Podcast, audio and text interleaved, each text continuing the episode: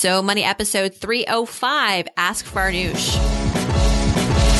You're listening to So Money with award-winning money guru Farnoosh Tarabi. Each day, get a thirty-minute dose of financial inspiration from the world's top business minds, authors, influencers, and from Farnoosh herself. Looking for ways to save on gas or double your double coupons? Sorry, you're in the wrong place. Seeking profound ways to live a richer, happier life. Welcome to So Money. Creating opportunities by starting your own business is one of the most empowering things you can do for yourself. However, it can also be overwhelming at times. The secret to getting more done isn't about finding more time, but rather finding the right tools. Our friends at FreshBooks couldn't agree more. FreshBooks has created an amazingly simple invoicing tool designed for small business owners who need to focus on their work, not their paperwork. Oh, and invoicing is only the start. FreshBooks lets you know instantly when your client has viewed your invoice and even imports your expenses directly from your business checking account. Get Get ready to say goodbye to searching for receipts when it comes to tax time. If you do have questions, just contact the award-winning FreshBooks support team and get help from real live humans. No phone tree, no let me escalate that, just helpful service at the drop of a hat. To try FreshBooks for free for thirty days, just go to freshbooks.com forward slash so money and enter so money in the how did you hear about us section. Welcome back to So Money, everyone. It is Friday, T G I F, and joining me for a special Ask Farnoosh episode is my friend. You know him. He's a friend of the show, Alan Moore. He is the founder of X Y Planning Network and a certified financial planner, which is a, uh, by the way, X Y Planning Network is a fee-only R I A. It's location independent. So for those of you who, uh, you know, uh, don't want to necessarily find someone in your town, can't find someone in your town, check out X Y Planning Network. Alan, you've been on the show before as a subject. I've picked your brain about money, and now happy to have you back on for another round of Ask Farnoosh. How are you? Happy post-holidays. I'm, thanks so much, Farnoosh. It's a pleasure to be on, and, and happy holidays to you as well. How was your Thanksgiving? It was wonderful. It was relaxing, which is always uh, always the goal, so... What do you find this time of year is what people get really antsy about financially? What do you, what's top of mind right now? Besides, of course, how to score the best uh, shopping deals.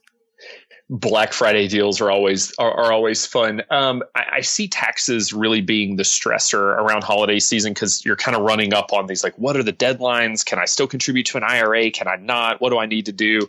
Um, but ultimately, what ends up happening is really from Thanksgiving to Christmas, people just kind of shut down uh, and just turn it off, and, and they turn and they want to turn it back on at the beginning of the year, which sometimes is too late to make some decisions. So it's always a weird. The end of the year is always a really weird time for financial yeah. planners. It, it's it's weird for me sometimes too. I I I I am sometimes one of those people that tries to shut down because there's just so much going on, and the thought of you know that, that taxes are looming, and if you own your own business, you have to. Um, you know, file actually earlier than most people. So if, if there is like an extra couple hours to myself, I try to just kind of do a, at least lay the foundation, the overlay for my, my taxes. So I kind of know at least what the categories are that I have to go back and fill as far as expenses. And every little bit goes a very long way once the new year rolls around. Cause once it's the new year, you got other priorities and money sometimes uh, still. Absolutely. Gets to the end of that list. And so we have a number of questions today, Alan. We've got questions about, um, you know, student loans, obviously, retirement. And so excited to dive into these with you. The, the first question we have is from Chow. This person says, I am married. My husband was previously married and has joint student loans with his ex. He pays roughly now two hundred dollars monthly toward the loan. And I believe that he once told me it was thirty thousand dollars in total, but I'm not sure if that was just his part or both or, you know, combination. Because at some point in the past, they did refinance the student loans together. How does he get out of this student loan and break away? She says, I can help him pay off his loans, but I don't want the risk of having to pay off hers, the ex-wife, on top. How does he get out of this loan mess, essentially? Thanks so much. you know, it's nice to think that you could just get out of your student loans if that were only the case. I think that this is a, a road that he is going to have to stay on with his ex-wife for some time until this is reconciled. And because they refinanced jointly, it is now both of their responsibilities. And I think that the best that really as the wife that she can do now is to continue talking to him about it and, and not interfere financially or otherwise, and just, uh, you know, make sure that he is doing what he has to do to get out of this appropriately, as opposed to dodging it, right? Yeah, student loans in divorce are really tricky. Uh, they they have not written a lot of rules to make it possible to split student loans. So I think that's the important part, is when anytime the, the student loan is going to be tied to the student, uh, because their name is going to be associated with it. It sounds like since these were refinanced, it's possible these are private loans. Yes. Uh, so, you know, you have private loans and publicly backed loans. Private loans, you may actually be able to refinance your half and basically split these into two loans. So let's say there's thirty thousand dollars in loans. They could possibly go in together, refinance individually, so they each have fifteen thousand dollars, so that Um, you know, Chow's husband can and, and Chow and, and the husband can pay off their portion of the loans without having to worry about what the ex-wife is doing with her portion. Right. Um, that is possible. And there are some new companies that have come out, uh, like Common Bond, SoFi, uh, that may be able to facilitate that. So there may be some possibilities to at least separate them, so you know how much are your loans and how much you get to deal with. And once they're paid off, they're off. Uh, if these are public loans and they're all tied up together, uh, it's basically impossible to refinance um, your half out of them. But what you could do is pull the money together, go and basically make one big payment, probably with the help of an attorney. Be sure the, the ex-wife signs something mm-hmm. saying, you know, I am relieving you of, of your responsibility on the other half of these, uh, you know, subsequent to the divorce or whatnot. So there, there are probably some ways to to handle this. Sure. Yeah, that's what I was going to suggest, too, is if they can't go with a lender route to refinance equally or somehow divvy it up uh, legally, they could do that on their own, essentially with a lawyer, and both parties have to be in agreement that, you know, I'm going to take care of fifty percent or sixty percent and you're going to take care of the rest. And, uh, but it's a process. And I think this is, as, as far as the, uh, the wife, I think the most she can do, the best she can do is make a suggestion and say that you heard this Agreed. on the So Money podcast. Throw me under the bus. Okay. Just tell him, tell him it was my idea and Alan's idea. And so you can kind of, uh, you know, uh, avoid any awkwardness there. But uh, good luck. And I'm glad you're asking this question. It's important for spouses to be involved to some extent, to at least be in the know of what's happening. And I know with marrying for the second time, there's a lot of uh, quote unquote baggage that can come from the previous marriage that will impact your new life together. So it's important to to really be on top of it. Meg says, hey, Farnoosh, uh, here we go, Alan. Question about taxes. She says, are. yeah, my husband and I got married this July. And so, well, congratulations, newlyweds still. She says, my yeah, husband. Congratulations, Meg. Yeah, so, so great. Her husband is self-employed. He's a musician. He has variable income and expenses. She says, I work a pretty reliable salary job.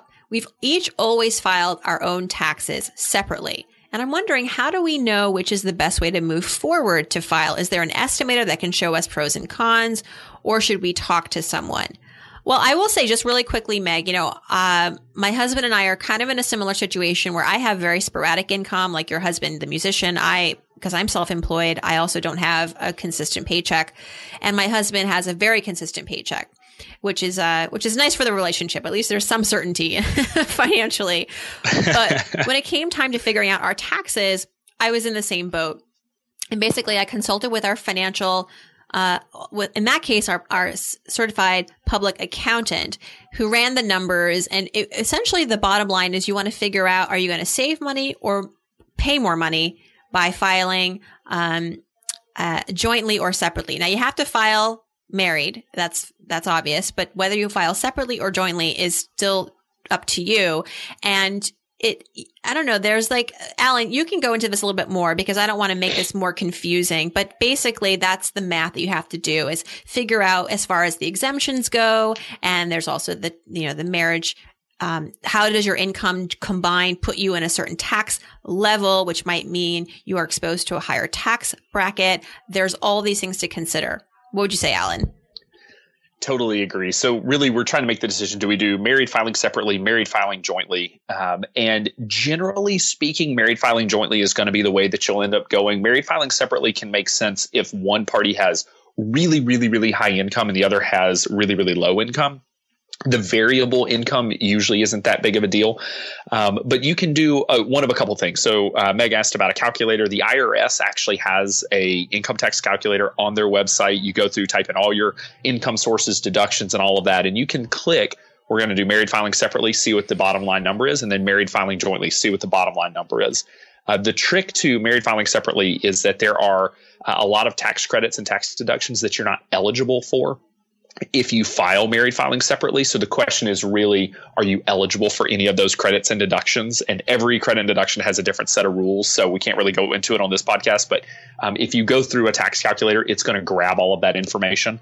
Uh, but I will say, um, I think C P As are worth their weight in gold. Uh, they're generally not that expensive, so paying them two, three, four hundred bucks, especially if you're, you know, you have someone that's self-employed. So uh, there's a lot of deductions uh, that self-employed individuals get that uh, salary employees do not. I think it would be absolutely worth talking to someone, but you can do this online if you choose. Awesome. Yeah, it's it's definitely worth it. I mean, in this case, you could just go in, like you said, for this a la carte question. You know, we need to know what to do. And uh, but that's great to know the I R S has a calculator as well. What do you know about backdoor Roth I R As, Alan? This is regarding our next question. And I did touch on this in the last episode, last Ask Farnoosh last week, which is, you know, uh, somebody was saying, I, I make basically too much money to contribute to a Roth I R A. Is there any other way that I can get um, investing in an, in an I R A of some sort uh, that would be tax beneficial? And so we talked a little bit about backdoor I R As, Roth I R As. Um, but this person, Omid, who writes in, uh, he says, first of all, love your podcast. Just want to say, you know, that those are his words, not mine. He says, I absolutely love your podcast. Thank you, Omid. And he says, thanks for educating and empowering the masses. He says, I've always been a good saver, but not a good investor. I recently learned about Roth I R As. However, I make too much money to contribute directly. I've been reading a lot about backdoor Roth I R A conversions. He's not sure of the consequences. Is this just too good to be true? Now, first, to explain what a backdoor Roth I R A is, it's a way to contribute to a Roth I R A when your income exceeds the contribution limit. Um, because there is no income limit on contributing to a non-deductible traditional I R A, um, you can then do, you do that first and then you convert to a Roth I R A. And that's kind of like the backdoor, uh, what the backdoor represents. Is it too good to be true? What should people be aware of as far as any maybe, uh, Uh, drawbacks or complications? Yeah, this is a this is a tough one. So there's we've been doing these for years. So we've been doing this since I guess two thousand ten has it was really when these became popular.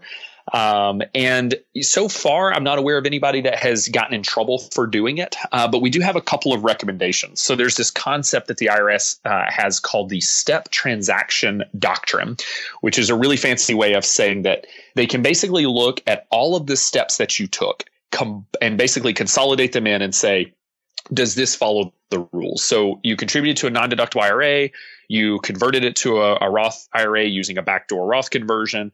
So therefore, we combine it all and you contributed to a Roth I R A, which is not permissible. So from a from a purely legal standpoint, um, I generally don't recommend these uh, unless you're working with a C P A or a financial advisor that can help you kind of navigate the process. But if you insist on doing it, uh, generally what we recommend is you make the I R A contribution in one year and do the Roth conversion in a separate year, so that hopefully the I R S would not look at that as a single transaction and combine them all. And they would look at, okay, in twenty fifteen, you made this contribution. And then in twenty seventeen, you did the conversion later on. Um, so if you're going to do a Roth, a, a backdoor Roth conversion, at least try to separate the years in which you did the contribution and the conversion. And then it also doesn't look like you were trying to like basically capitalize on a loophole. Right. Don't try to game the system game because the, the I R S system is notorious for going back and, and grabbing folks for doing this. So yeah. These are generally so small. I mean, honestly, a five thousand dollars Roth conversion is just small dollars to the I R S. But um, hey. you know, if you are in a position where you've been do, you've been contributing for years and years and years, and you have a really big non-deductible I R A and then do a conversion, um, you know, it's it's it's a question as to whether or not Uh, that's a good idea. So um, anyway, it, it just kind of depends. So there's no right answer on this one. It's just a tough one. Yeah. But I will say, you mentioned like the I R S doesn't go after small money. They do. There's always that headline around tax season that's like tax representative, I R S representative shows up at someone's door for like an eighteen cent. This is true. You're absolutely uh, right. I mean, it just depends who shows up in their system as yeah, a red flag. So. Oh my gosh.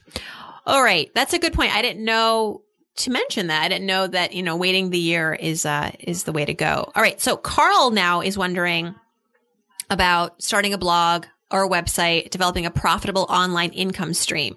He says, how do I start from scratch? Whom can I use to work on uh, helping me? Hold on a second. Whom? I think he has a typo here in his question. So I'm going to rephrase. He says, basically, who can I uh, use or what resources can I use to help me build my business from scratch, since I don't even know where to begin learning how to blog, build a website? There's just so many people out there with books and services that I don't know where to begin or how. Please let me know how to get going and who to contact, as I trust your judgment. Well, thank you, Carl. I appreciate that you have this trust in me. And I would say, don't worry. And, and I want, I'm curious to hear what you think, Alan, too. I, I would say, because we're both of us are part of the financial blogger community. Mm-hmm. I would say to Carl, don't worry so much about who's doing what. Um, and, you know, if you're getting sold and marketed a bunch of products and courses, like just put those to the side right now. And just your first step is to figure out what interests you enough to write about consistently. Because one of the key ingredients to a successful blog Uh, is consistency, is to be able to interact with your audience, engage with your audience, and share regularly. So why people come back for more and more and more, and they know kind of what to expect. And similar to this podcast, you know, I knew that going five, at first it was seven days a week and I was crazy. Then I went down to five, but yet people still refer to me as that daily podcast. They know that I'm here pretty much every day and they can come to me almost every day. So they like that. And those, that you're building a very specific audience in that way. So first figure out what it is that interests you, that excites you enough where you wouldn't mind working through lunch. You wouldn't mind working and writing about your ideas through the wee hours of the evening. Uh, start with your passion. I know that's kind of cliche, but really start with what interests you. And then obviously you want to make sure that there's a market for that too. And, and usually there is, if you're willing to be really specific about what it is that you want to be a voice in, you know, what you want to be a leader, a thought leader in. And then from there, I mean, there's a lot of people that I, that I personally like to watch and, and learn from. And one, many of the people I've had on my podcast. So Ramit Sethi is really great as far as teaching people how to build an online business and um, how to, and his website is a great demonstration of also how to build a really compelling, rich website, how to write to your audience in a way that matters and is influential. Um, I like, uh, Jeff Goins is great. G O I N S. Um, Natalie Lussier is, is someone, again, not names that you might know, but L U S S I E R. She talks about how to build engagement on your website through your list and how to really write to your audience in a way that is compelling. And so I would say identify the people that you like and subscribe to their websites to then learn kind of passively, actively through them, as opposed to first, you know, putting down all this money to buy a course or to buy um, coaching. Just kind of learn through your experience and, and observations. And that's where I would say you should start.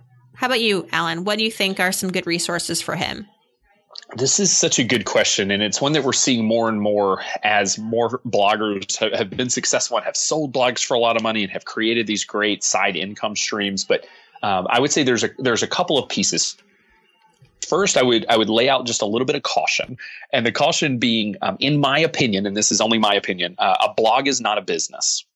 A blog is, is a marketing tool for a business. And so ultimately, blogs don't make money. You sell things using your blog. Now, maybe you sell affiliate links, or you sell e-courses, or you sell, you know, a recipe book if you're a food blogger, or you sell coaching, consulting, speaking, or maybe there's a bigger business behind it. As a financial planner, I may use blogging to drive ultimately the the you know readers to become clients of my financial planning practice. So The the first thing I always recommend to folks that are looking to start a blog is, how are you going to make money with it? What's going to be the business aspect? Um, and because if you get into this and you just write because you you love it and that's awesome, but then you're going to have this massive community of people that just enjoy your free content, and, and then getting them to pay for something later on can be a bit of a challenge. So it's just something to think through. Mm-hmm. Um, another resource is a group like FinCon. So FinCon, uh, which is something, you know, Farnoosh, you and I are both involved in, and this is kind of a group of bloggers that focus on money topics. Uh, and that is obviously a very wide range of folks, but uh, there are other organizations out there, but FinCon is just a really good example of a place that you can come. It's an online community. They have a, a private Facebook group that you can ask questions, you can learn, you can get opinions, you can come to the conference and just learn a ton of awesome information. Um, and non-money bloggers come to FinCon. So I've seen Uh, mattress people that have mattress companies or have uh, food blogs will come out, but you know, try to tap into other communities that are doing similar work in kind of a similar area, because it's a really great way to learn. But it's also good to see kind of what's out there and how you can differentiate yourself. What's going to make you different from all the other blogs that are kind of on the similar topic? What makes you know what is going to make people come read your content? Uh, so that's another rec- uh, another idea in terms of just kind of getting involved to learn. Yeah, Facebook is a huge resource as long as you know the organizations to tap into. And a lot of times they will lead you to more rich resources, whether it's a conference or a meetup. So I would say there's no need to really invest your dollars right now into anything. Agreed. Yeah. All right. Amanda writes in and she says that she was listening to a previous Ask Farnoosh earlier in November, and we were discussing the importance of term life insurance. And it started... It raised a question for her. She says, you noted that it's important for parents. What are the most important steps for singles to be taking for insurance? She says, I have medical and dental insurance. I have renter's insurance. My work gives me short-term disability at fifty percent of my salary, long-term disability at sixty percent of my salary, and I get a life insurance amount that is fifty percent of my salary. Is that enough for someone unmarried and childless? Is there anything else I should do? Well, she sounds like she's got a lot of her bases covered as far as health and dental and even disability. I don't know, Alan. I feel as though if you're single, if you don't have any financial dependence, and it may, it may not be children, but maybe you're taking care of an elderly parent, you might be taking care of, an, of a nephew or a niece. Uh, there's really no immediate need for this robust life insurance policy, right? I mean, arguably, you don't need any life insurance if you're single, unmarried, childless, no financial dependence. Or am I wrong? I completely agree. There's kind of two schools of thought out there when it comes to life insurance. And one school of thought is really pushed by the folks that are selling insurance. And then the other one is pushed by those of us that aren't selling insurance. Um, and I would say that, that my belief is that you use life insurance to protect someone in the event of your death financially, meaning that if someone is depending on your income to be coming in and they would be harmed by your death and loss of income, then you need to have life insurance. So to your point, that could be a parent that you're taking care of. It could be a child. It could be a significant other. Uh, whatever it is, if there's something that Uh, if there's someone that would be affected by your death financially, then it makes sense to have insurance. Uh, in based on this question and what it sounds like you've got going on, I would say having you know the the insurance through work that's fifty percent of one year's salary uh, would be enough to cover things like funeral costs, uh, some burial expenses, things like that, that that do come up whenever a person passes away. But beyond that, I, I don't see a need, just based on the information that we have, that mm-hmm. you would need more life insurance. I, I agree with with what you're saying. All right, Amanda, you're off the hook for now. You're doing a great job, though, with other types of insurance. Agreed. And then finally, uh, Maggie says, do children inherit, inherit their parents' debt in the event of their passing? Now, I just did my estate plan a little while ago, and I believe I recall our estate planning attorney mentioning that our debt would basically go to our estate. Right. And, and depending on the debt, some debt is, uh, you know, is um, no longer required to pay off in the event of your death. But you have to read the fine print. Some of the debt, like credit card debt, could go to your estate. And if you're leaving your estate to your children, then ipso facto, they are sort of kind of not inheriting it, but they are now, they have to deal with it. Absolutely. So this is, again, to your point, it kind of depends on the, the type of debt. So for instance, student loans that are backed by the government go away at death. No one will ever be responsible. It doesn't matter if it's a partner or a child, a parent. No one else is going to be responsible for paying off your government-backed student loans whenever you pass away. But a credit card debt could potentially be, you know, be paid by the estate. So what that means is if you have a million dollars in net worth and you have one hundred thousand dollars in debt, basically nine hundred thousand dollars is going to pass to your heirs. For the most part, though, if you have no net worth, but you do have this one hundred thousand dollars in credit card debt, Uh, generally speaking, that's going to go away, and it's they're not going to come after the children for money that they didn't get. So that's that's what Farnoosh means. Or whenever you're saying tax, you know, basically the estate gets taxed, not necessarily, or the not tax. I'm sorry, the estate gets uh, becomes responsible for paying off the debt, not necessarily the children. So it kind of depends on the net worth and what's actually being passed. But uh, most debt ultimately does need to be paid. Uh, you know, a mortgage. They would require the sale of the home in order to pay off the mortgage or refinance the mortgage, things like that. So every debt is just a little bit different. Uh, but student loans are honestly the one that I hear uh, the most confusion about, mm-hmm. uh, because people think that that someone else is going to get stuck with that. And that is not true unless they are uh, co-signed uh, private loans. Right, right. Well, Alan, thank you so much. This is a lot of clarity for all of our listeners and myself as well. And tell us a little bit about what you're up to these days. What's what's on your radar? What are you working on? Great question. So, you know, the really my focus has been on the X Y Planning Network, which you mentioned in the the intro. So uh, we are basically a, a network of financial advisors that are serving Gen X and Gen Y clients. You know, historically, the uh, financial planning profession has all of, has always been about helping rich people essentially spend and save their money uh, and invest their money. And so they were only helping folks that already had assets. And so we wanted to figure out, how do we bring financial planning to younger clients that don't have assets yet, that do have student loan questions and mortgage questions, all the questions that we're answering on this podcast today. And so, you know, we we now have one hundred seventy-five advisory firms that are underneath our umbrella.